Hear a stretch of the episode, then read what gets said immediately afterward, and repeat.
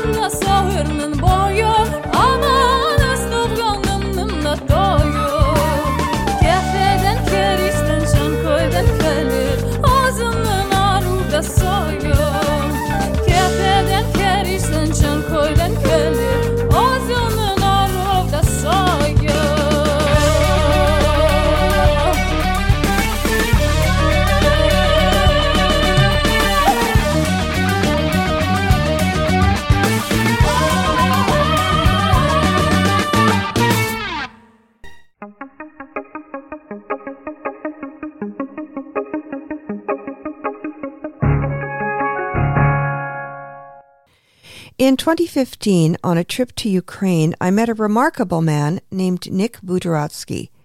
He was my guide and interpreter on a visit to a military hospital in Kiev, where a soldier wounded in the Donetsk airport siege was recovering. I learned of the soldier, Vadim Dolgoruk, and was connected with Nick through Jean Berezovsky of Ukraine War Amps in Toronto. I had made a small donation through UWA towards Vadim's recovery, and when I contacted Nick, he invited me to visit Vadim. I made a video of that visit. You can find it on the Nash Holos YouTube channel. It was a little over a year after Russia's first invasion of Ukraine, and Nick was one of many Ukrainian citizens who became volunteers to fight the aggressors in any way they could. On that trip, Nick also introduced me to Taira, a Ukrainian medic who testified before U.S. Congress after her release from Russian captivity last year. I kept tabs on Nick through Ukraine War Amps on Facebook, but recently reached out to chat with him about his work since our meeting in Kiev almost nine years ago. The true life stories he shared with me made my head spin, but were just part of life for him. His stories are as close a glimpse of the frontline reality as you can get without speaking to military personnel, who generally are not permitted to speak with media. Nick joined me online from his home in Kiev. So, Nick, you have a regular civilian job, um, but you're not just still a volunteer uh, helping out the military anymore. No, I was a volunteer last time you saw me in person, but now it's different. Somewhere around 2017, I started to be a military paramedic. Right. After which, uh, you know, you know, you heard about Taira. She got captured, yeah. Yeah, she was the person that took me in the squad, and I was a driver at first, and eventually I became a paramedic. Okay. So since 2017, I was not only a volunteer, I was a paramedic also. And you said was. You're not anymore. Well, I kind of still am, but after what happened in Irpin, um, don't have a lot of health left.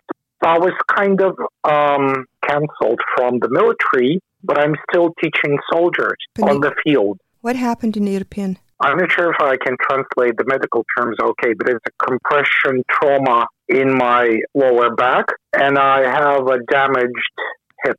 How did that happen? It happened 2016 in Avdiivka when I fell down from three meters high with my bulletproof that was 13 kilograms and all the instruments on it and stuff.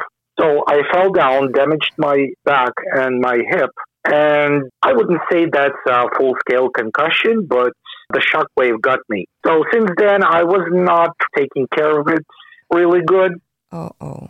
So when the full scale invasion happened, I was responsible for evacuating injured people. I was the deputy of the head of the hospital that we created ourselves on the Azov battalion basis.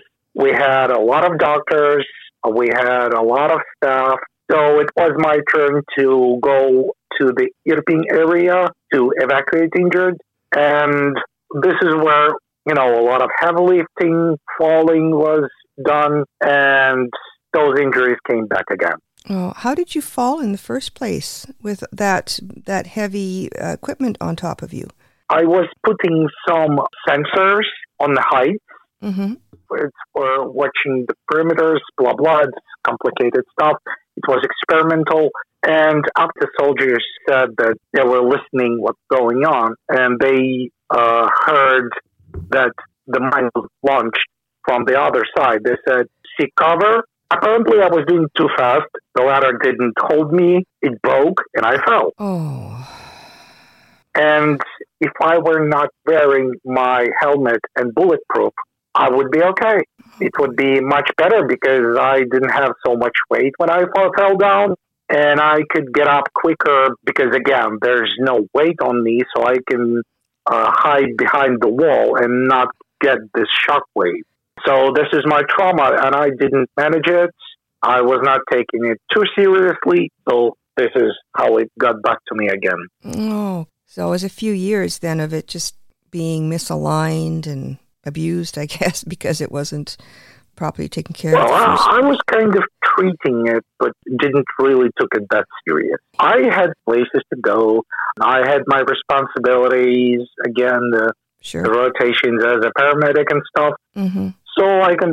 I really needed to find a job because uh, I'm not eating air. So, so I was working. I'm really lucky that I managed to find the remote work so I can work. I could be a paramedic at the same time. No one was pushing me. So I was managing both responsibilities. but it it caught up to you. Yeah. Oh. You. So, what is your civilian job? I work for the German company. That's a really big international company. And I was working until a new year as a help desk agent, um, IT help desk agent. But right before the uh, new year, there was a lot of layoffs, and I was in the second wave of layoffs. So instead of firing me, another department of this company said, Well, what are you doing, guys? You're just throwing away qualified people, and we need three more people in our department. We are understaffed, so given to us. Oh, good. Doing that. So it's basically not what I was wanting to do, but it's still a job. Hmm. Uh, it's a different area. I started to learn, so it will take me some time to adjust. So basically, it's IT. Yeah, I'm still in IT. And uh, something tells me that I'm going to lose this job. Why?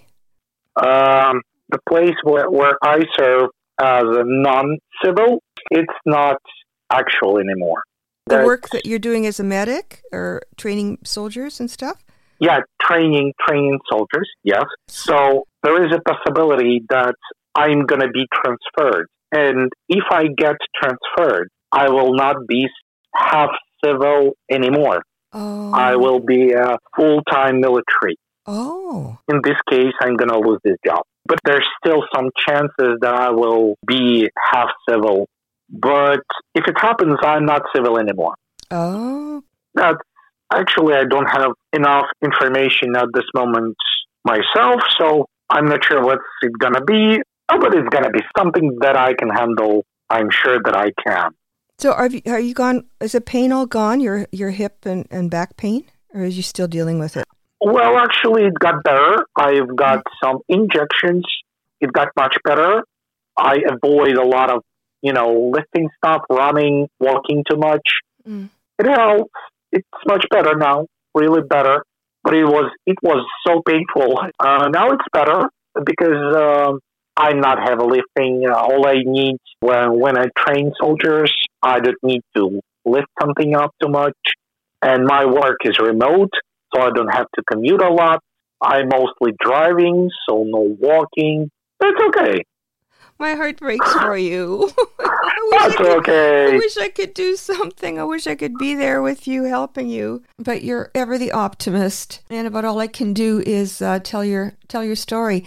I made that video from our trip there, from my trip to, to Ukraine when you took me to that hospital, and and we met Vadim um, Dolgoruk.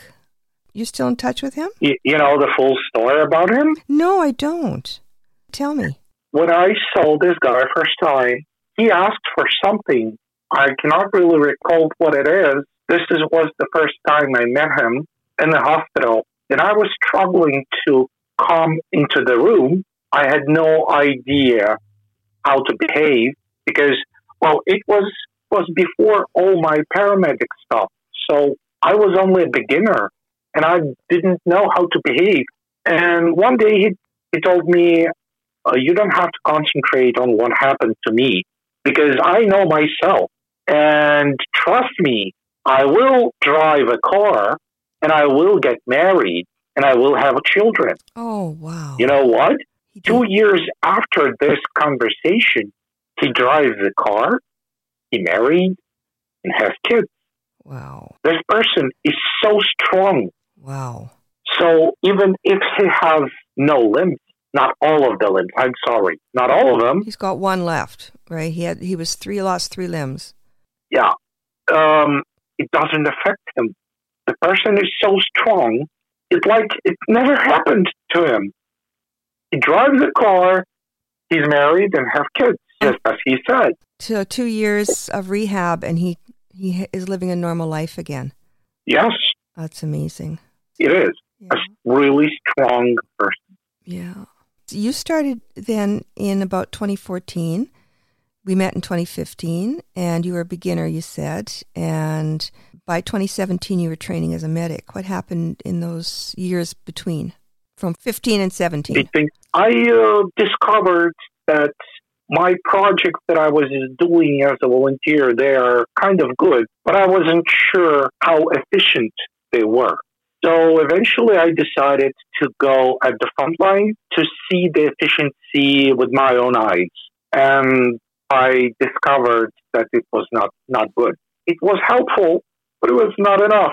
So I concentrated on something that uh, the soldiers need the most, something specific, something that I'm capable to do. And closer to September 2016, after I got a little better with my traumas, I found a guy that was trying to do a special optical system, electronic optical system. And in the first glance, I was not sure if it's even needed, but one of the commanders asked me to buy one, and I bought one. So, what is it? It's a camera with the control unit that no devices can um, find it. Oh, And it was really useful to look for snipers. It was really useful to correcting the artillery. Fantastic. Up to two and a half thousand meters. Thanks God Canada uses metric system. I don't have to convert it. And it was working up to four kilometers for watching what's going on. So it was keeping you safe because it was working on a distance. So uh, if something hits the camera, you're far away from it. right. It's ultra portable, and actually, I am the one who is responsible that those cameras are vanished from United States uh, youth market. I bought all of them that was selling in the U.S. Oh, I bought all of them. Oh, my goodness. That was Catherine, Nicole, and you know those ladies supported me with those cameras a lot. Oh, that's amazing. Yes, Catherine Olga Cook has been a huge supporter of the Ukraine War Amps Adopt a Soldier and Visit a Soldier programs, and definitely of your work and of Nash Holos as well. She provided us with a few stories of some great defenders of Ukraine that Ukraine War Amps supported. So you got this optical device that you had modified and dispatched, I guess, amongst uh, soldiers. Where where were they being used and accomplishing what? absolutely everything they can imagine doing with it. It's ultra portable. It's only two cases. One case with the display and the control panel. Second case, is the batteries. Some of them are used for artillery. Some of them are used for looking for snipers and stuff. Okay. It is it is ultra portable. It's autonomous. It can work up to ten hours when it's uh, warm weather, up to five six hours when it's cold. So you can use it absolutely anywhere you want. And if something bad happens, all you need to do is just grab the camera and run. You can leave the batteries. You can leave the control panel. All you needed to do is just take the camera away. So if something goes wrong, it will not work against you. So we were training soldiers how to use it and how to act if it's gone too bad. All we need to do is just take the camera and run if something goes wrong. Okay. So Let's imagine a situation when uh, you're in a trench and you're trying to observe what's going on and you need to rise above the trench with the binoculars. Sniper will get you. Um, right. there is a periscope that you can use to look what ha- what's happening. But all of the snipers know that this periscope is like 20 centimeters long. So all the snipers have to do is just send the bullet 20 centimeters lower, and it will get you. This device was working, it depends on the charge of battery, but it could work up to 70 meters. So the snipers will not know where you are. Oh, awesome. And the camera itself was really small and compact, and it was really complicated to see. You could hide it, you can cover it with something, and you can move any directions up, down, uh, sideways, so you can control it. Wow. So why did why did it stop? What happened in twenty one that that well, changed? Uh, I didn't have enough money. Uh, it's embarrassing to say, but I was really tired. That's not embarrassing. You're Embarrassing. human. I was, You're human. Yeah, I, I know. I thought that I made of steel, but no, I made of meat. So yeah, Mm. I got tired. Sure. I got tired psychologically because in 2019 uh, we broke up uh, with my partner. So I was exhausted, exhausted physically. I was kind of depressed. Sure. I had no money to buy those cameras, uh, control panels, displays, batteries, and there was not too much demand for these devices anymore. We provided some alternative. Those alternatives was a little cheaper, not that universal, but cheaper, and guys still use them. So the last system I took to the front was in early 2021 there was no information about what's going to happen. The first information started to came in uh, fall, winter of 2021 about the Russians attempting to make a full-scale invasion. And the last time I was with the, those squads that I supported the technical devices was February 10th of 2022, and there was a lot of information about what Russians are going to do. And I asked this guy, a super, extremely cool military guy, the best I have ever met. And uh, I asked him, What do you think about all those Russians getting close to the front line? He said, Whatever happens, you know what can you do? You know that you're capable of. And what? Didn't you solve the war before? Is there going to be something new to you? And at that moment, I realized that he knows that it's going to happen. Hmm. So in 12 days, oh, no, not in 12, in 14 days, it did happen. I was in Kiev this time. I started the new job at this German company. So I was working in this German company, but on the weekends, uh, I jumped in the car, like Friday night, I jumped in the car and went uh, in Donbass region to take the devices uh, different devices, not that I produced because the last model was sent in 2021. I spent my weekends on the front line and was back home a couple of hours before my job started. Oh. And And and you had is, and you had back pain and everything. Oh man. oh yes, oh yeah. So this is how I spend my weekends and returning back in a couple of hours before my job starts and was working all week and then uh, I jump in the car again and it's never ending story. And you're telling me you're not made of steel. No, I'm not. Wow. I'm not. Wow. That's amazing. So you said you were working like part time. On the weekends you would go to Donbass and do deliveries. Uh, well, when the full scale invasion uh, started, I was kind of prepared, but you know, this kind of. I got my military car. I've got my medical supplies, you know, for the stabilization, rescue. And I joined the group of guys that I knew like for a lot of years. And we were thinking, what are we going to do? And absolutely by accident, we stopped at a checkpoint of Azov squad. And one of those guys came out and said, Who are you guys? And uh, there was five of us in two cars. One of the cars had a lot of Molotov cocktails in them. Oy. yes. It was stinking so much you cannot breathe in this car. It was horrible. What what is So, uh, what, what are the fumes? I don't. I mean, I don't know what's exactly in a Molotov cocktail. I know what it is, but is it gasoline or It's gasoline, it's oil, engine oil, something else. I was not the one who was doing it, Mm. but when we were stopped at this checkpoint, we had two cars. As of guys said, "Who are you guys?" We said, "Oh, we are paramedics, and we are trying to figure out where are we going to be useful." And the guy said, "You are what? Paramedics? Um, we need you." So, beginning from this moment, they took us in to their Azov squad.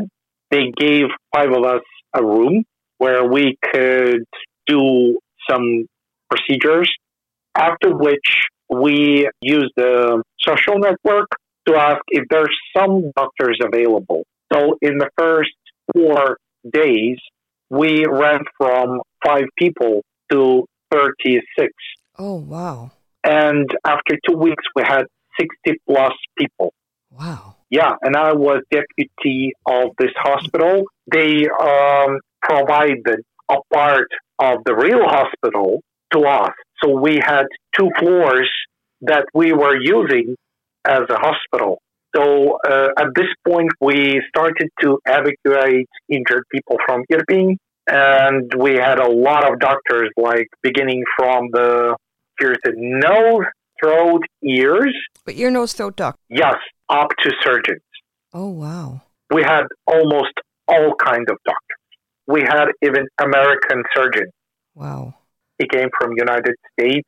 We had another guy. Oh my God, he's this one was made of steel. He was at Irpin every single day with no breaks. He was carrying injured people all over the places. He was so strong. His name is Dwight. He is from uh, California. We had guys from Sweden, two paramedics from Sweden. Oh my God, there was so much foreigners in the same place when it all happened. We couldn't even imagine that we will get so much guys from, other countries Wow. helping us. Yeah. Yeah, it was fantastic. We had a lot of doctors. We have administrative, uh, the reception. We had uh, people that were cooking for all those 60 plus people. Oh my God, it was a mechanism so efficient and so advanced and so cool. I could not believe that we did all of this like in only two weeks. And uh, it was really hard to manage all of those personnel, all of those incomes of uh, the medicine, the materials, or something. It was really hard managing all of it. So I kind of uh, was switching and going to Irpin to evacuate people because it was so much pressure that I was just like switching shifts with other guys to manage all of this because it was too intense. You were doing that full time? Yeah, Yeah. this is, I am so happy that my coworkers in Germany, they saw what's going on. They said, okay, we see what's going on. You can go, but we will fire you if you die. so the guys in Germany were waiting for me for almost four months. really? Yes, until I get back and started to work again. They waited for me, asking how I am all the time. Oh my God, it was a dream team. I love them so much. They're such a cool guys. Unfortunately, there was layoffs. I'm not with them anymore, but they are such a fantastic people. I love them. So they waited for me. I was still using my weekends to train soldiers. Not every weekend, but still a lot of work there's still two people like me that they can uh, when i'm out they're doing my job there's uh, two guys that was also in this kind of uh, activity so yeah i uh, i'm working in this for two years already Yeah. wow. So, what did your work as a medic involve? I was managing uh, the deliveries and medical personnel when I when when Russians were around the Kiev. I was also doing the evacuations, but after uh, they were kicked out, I stopped to manage this hospital because there was no need anymore. So I concentrated to teach soldiers to stop critical bleedings, um, heart lung reanimations, and other stuff that they will need in the field not to bleed to death, you know. So since then, I just teach soldiers uh, how to stabilize themselves, not to bleed. Sometimes I get soldiers with medical education. I was teaching them uh, TCA3 Tactic Combat Casualty Care Program, uh, but there was no much of them, so I was teaching basics. Mm-hmm. And so now you're you've got a civilian job and you do paramedic stuff on the weekends. Yeah. So you're right now just waiting for your orders? Yeah. Yeah. Yeah. Yeah, I'm waiting for the results. There's some communication going on higher up above, so I just sit and wait what is going to be next. Will I be half civil? Will I be civil? Will I be military? I have no idea. But there's a big, big chance that I'm not going to be half civil anymore because, you know, a lot of people get enrolled today, so there's no chance I'm going to stay civil. No way. Wow. I want to be a civil, but I, yeah. I, I do know that it's kind of really not possible at this moment. Yeah. Yeah. Um, how's Taira? She's doing a lot of work internationally, presenting the situation that's going on in Ukraine in different countries. She travels a lot. She's okay, but I couldn't catch her because as soon as we agreed that I will visit her, she's off somewhere in the different countries, Oh boy. you know, testifying, uh, Mhm. doing international work. So I cannot catch her. Aw. She's always busy. but she's fine. She's fine. yeah, that's good. She's fine. Yeah. How long was she in captivity? How long did they hold her? Somewhere around half a year, a little bit more than half a year. How was she when she was released? She's a really strong person, actually. Yeah. She, I cannot be sure how she feels now at this moment, but she's a strong person, trust me. Really strong person. So I'm not sure if there's any changes. Well, hopefully she gave her captors a hard time. Oh yeah, she she did. Trust me, she did. She's quite a character, and yeah, if she wants to give some hard time to anyone, oh trust me, she will do it the best way possible. She's strong. She's really strong. And um, my cousin was in a captivity also. He was exchange, exchanged in the middle of 2023. You cannot imagine how happy I was oh my God, your cousin. yeah, yeah. But he's here now. He's okay. Treated well. So I'm kind of, you know, I'm kind of stable now. Well, will you be able to keep in touch with me? Sure, Yeah. no problem. Okay. And um, sometimes it it's gonna take me more because I need to drive 80 plus kilometers back home because I was on the field. We call it polygon Yeah, you mentioned that. sure how-. Yeah, polygon. You Yeah. said, yeah. because English speaking people does not know what it is. I don't. in the field when uh, when soldiers train. So for some reason we call it polygon. You're so where are you? You're right in Kiev.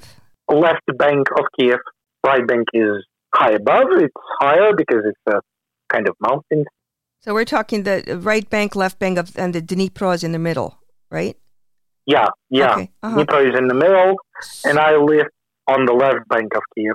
Okay. The left bank then is towards the east or west. The center, uh, yeah, yeah. it was a dangerous place, but no, no. The right bank was affected much more, much more, because the central part, the government part, is on the right bank. The place that we met first time, it was the right bank. The, the left bank is if you move towards the front line, yeah, it's a left bank. Uh, left bank is not really something special. Yeah, uh, if we're talking about Kiev, it's not something special that you can bomb a lot. There's really much more things to bomb on the right bank, so the right bank gets more, more of the rock, oh, so much more. Hmm. Yeah, there was some massive explosions in front of my home. oh, can you imagine waking up No. like this? I even I even got a that window was asking to be changed for a lot of years, but I was like, ah, I'll do it later. I'll do it later. I'll do it later. Wham! Here you go. It's shutter. So this is when I decided, okay, I will change it now. So and the, I did. It's, the room is much warmer now because of that new window. wow, Nick. Uh, Uh, Nick. Yeah. So good to see you. Stay, stay well. Stay safe. I will. I know I I will. You'll stay strong. I know you are made of steel, though you think you're not. And uh, and you are a sweetheart. Uh, Thank you. I hope hope to see you again soon. I was speaking with Nick Budaratsky in Kiev, who works part time at the front as a civilian paramedic at the moment. If you'd like to support Nick and other defenders of Ukraine, please consider making a donation to Ukraine War Amps. You can find them on social media, and there will be a link in the podcast show notes of this episode. Ви слухаєте наш голос Радіо Українського коріння, котре подається вам на хвилі CHLY 101,7 FM у місті Нанаймо. You're listening to Nash Holos Ukrainian Roots Radio on CHLY 101.7 FM in Nanaimo. Up next, a song that was released two years ago at the outbreak of war by Bono, one of many famous artists releasing songs supporting Ukraine. Unfortunately, that didn't continue, but Bono recently called on the free world and the United States in particular to ramp up its support of Ukraine at a concert in Las Vegas. Here's his recording from 2022. Taras Shevchenko's My Friendly Epistle to the dead, the living, and those yet unborn, my countrymen and all who live in Ukraine and outside Ukraine. If a man say, I love God and hate his brother, he's a liar. 1 John 4.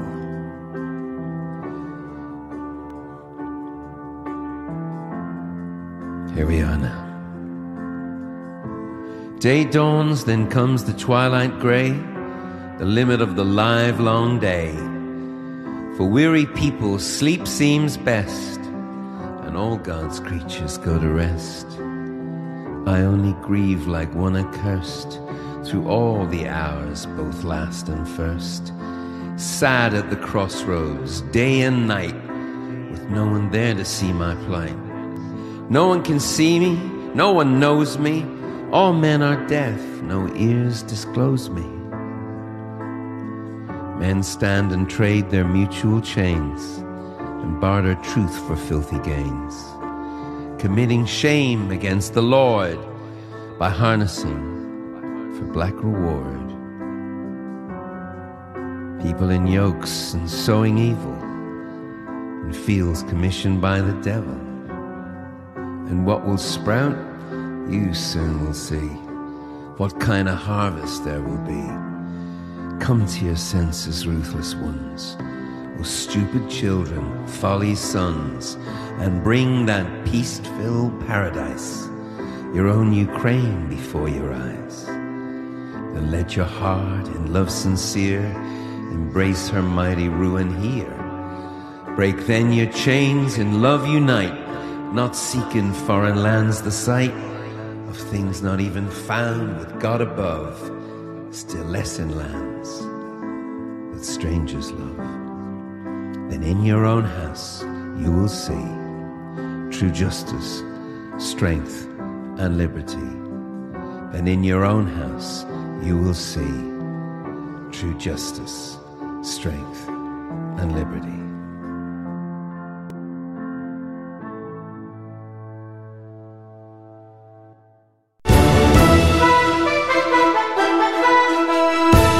And now the latest news from Ukraine, courtesy the Kyiv Independent, Ukraine's largest and fastest growing English language news organization. Russia's full scale invasion of Ukraine has damaged every seventh Ukrainian school and completely destroyed 400 educational institutions, said Ukraine's Deputy Education Minister Yevhen Kudryavets. More than 3,500 other educational institutions have been damaged, with the cost to repair these buildings estimated to be almost $14 billion, according to Kudryavets. According to the UN, only one third of Ukrainian children are able to attend schools in person. Roughly another third learn online, and another third learn in a hybrid approach due to the threat of attacks. Educational institutions in areas that are close to hostilities remain shut, as schools are often a target for Russian forces. Four people were killed in October 2023 when Russian forces attacked a school in Nikopol in Dnipropetrovsk Oblast. A Russian drone attack on a school in Romny in Sumy Oblast in August 2023 killed a school principal, deputy principal, secretary, and librarian who were in the building to prepare for the new school year. Law enforcement has opened an investigation into Russian troops executing seven Ukrainian soldiers who surrendered as prisoners of war in Donetsk Oblast, the Prosecutor General's office reported on February 25th. A video showing Russian soldiers shooting seven Ukrainian POWs near the villages of Ivanivsk and Khromove, not far from Bakhmut, surfaced online on February 24th. Russian troops deliberately executed the wounded and unarmed Ukrainian soldiers, disregarding the norms of international humanitarian law, the Prosecutor General's office announced. Earlier, Ukraine's Ombudsman Dmytro Lubinets reported that they had already established the military unit of Russian troops who were behind the execution. This incident must be documented as yet another violation of international humanitarian law by Russia, Lubinets said. The killing of a prisoner of war is a violation of the Geneva Conventions and constitutes a war crime. Since the start of Russia's full scale war, law enforcement has identified several cases of Ukrainian prisoners being tortured or killed while in Russian custody. The Prosecutor General's office said 19 criminal investigations are now underway regarding the execution of 45 Ukrainian prisoners of war. Last week, Ukraine's military said Russian troops killed two Ukrainian prisoners of war in Donetsk Oblast.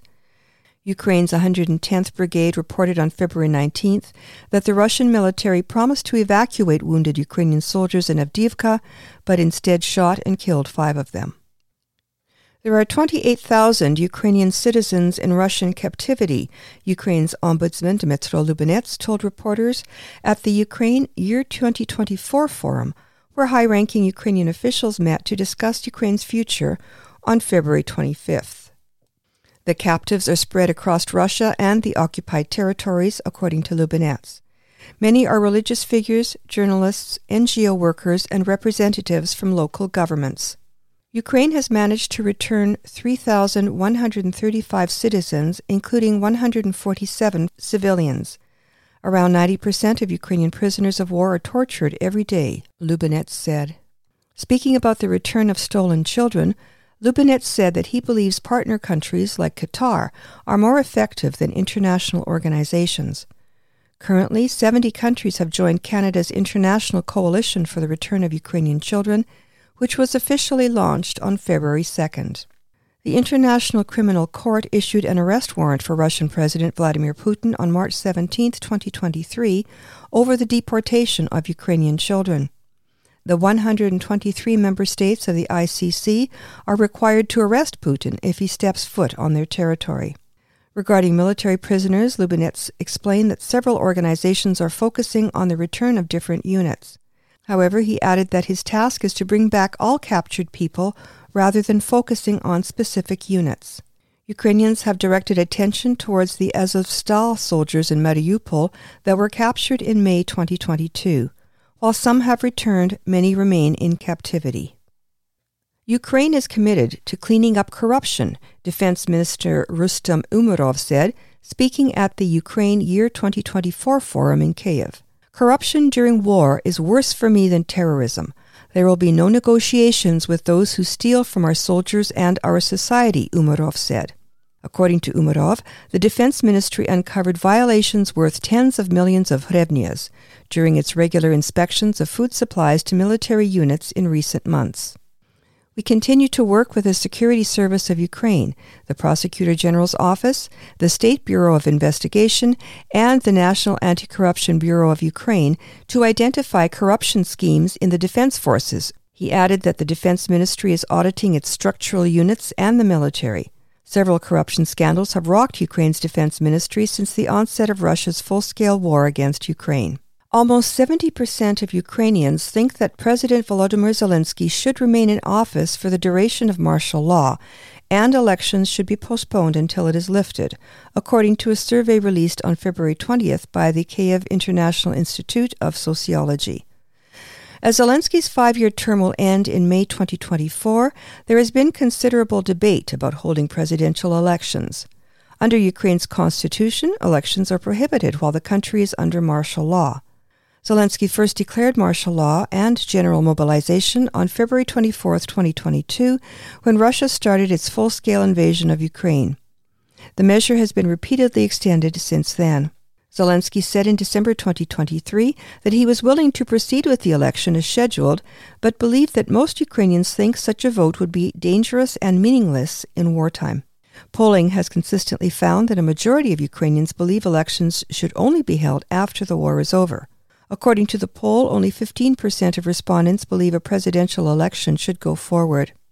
When asked if Zelensky should run for another term if elections are held, 53% of respondents said yes, a 6% decrease since December 2023.